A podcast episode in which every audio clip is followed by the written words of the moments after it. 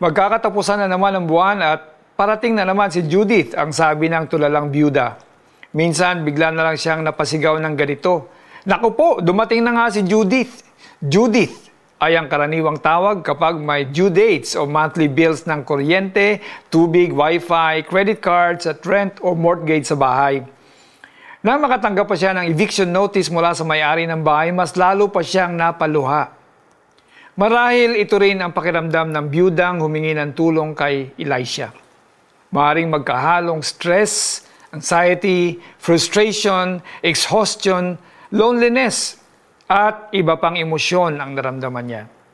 Dahil sa takot, nag-decide siya na humingi ng tulong sa isang lingkod ng Diyos. The prophet asked her to do three things. One, manghiram ng jars hanggat may mahiraman siya sa mga neighbors niya. Two, magkulong silang mag-iina sa kanilang bahay at punuin ng oil ang lahat na nahiram na jars. At three, ipagbili ang langis at bayaran ng utang. Ang sobrang kita ay para sa panggastos ng mag-iina. Para sa widow, maaaring hindi siya comfortable sa solution to collect empty jars sa neighborhood. Pero dahil mala epic mountain na sa laki ang problem niya, she acted by faith. Kung kayo ang widow, would you think and act the same? The widow believed God and obeyed. Nabayaran niya ang kanyang utang at nagkaroon pa sila ng additional savings. A seemingly impossible problem was solved because the widow believed that she had a God who makes all things possible. Even today, God wants us to act in faith. Who knows? He might send a miracle our way too. Let's pray. Lord, we completely surrender all our problems to you. In our desperate need, we seek for your help.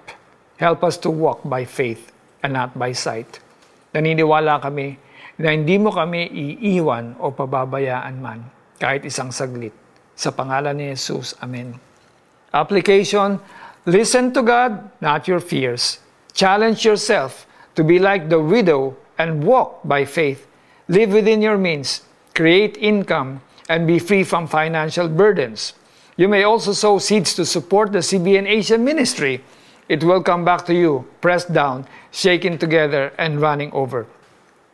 Ano ang maitutulong ko sa iyo? Tanong ni Eliseo. Ano bang mayroong ka sa bahay mo?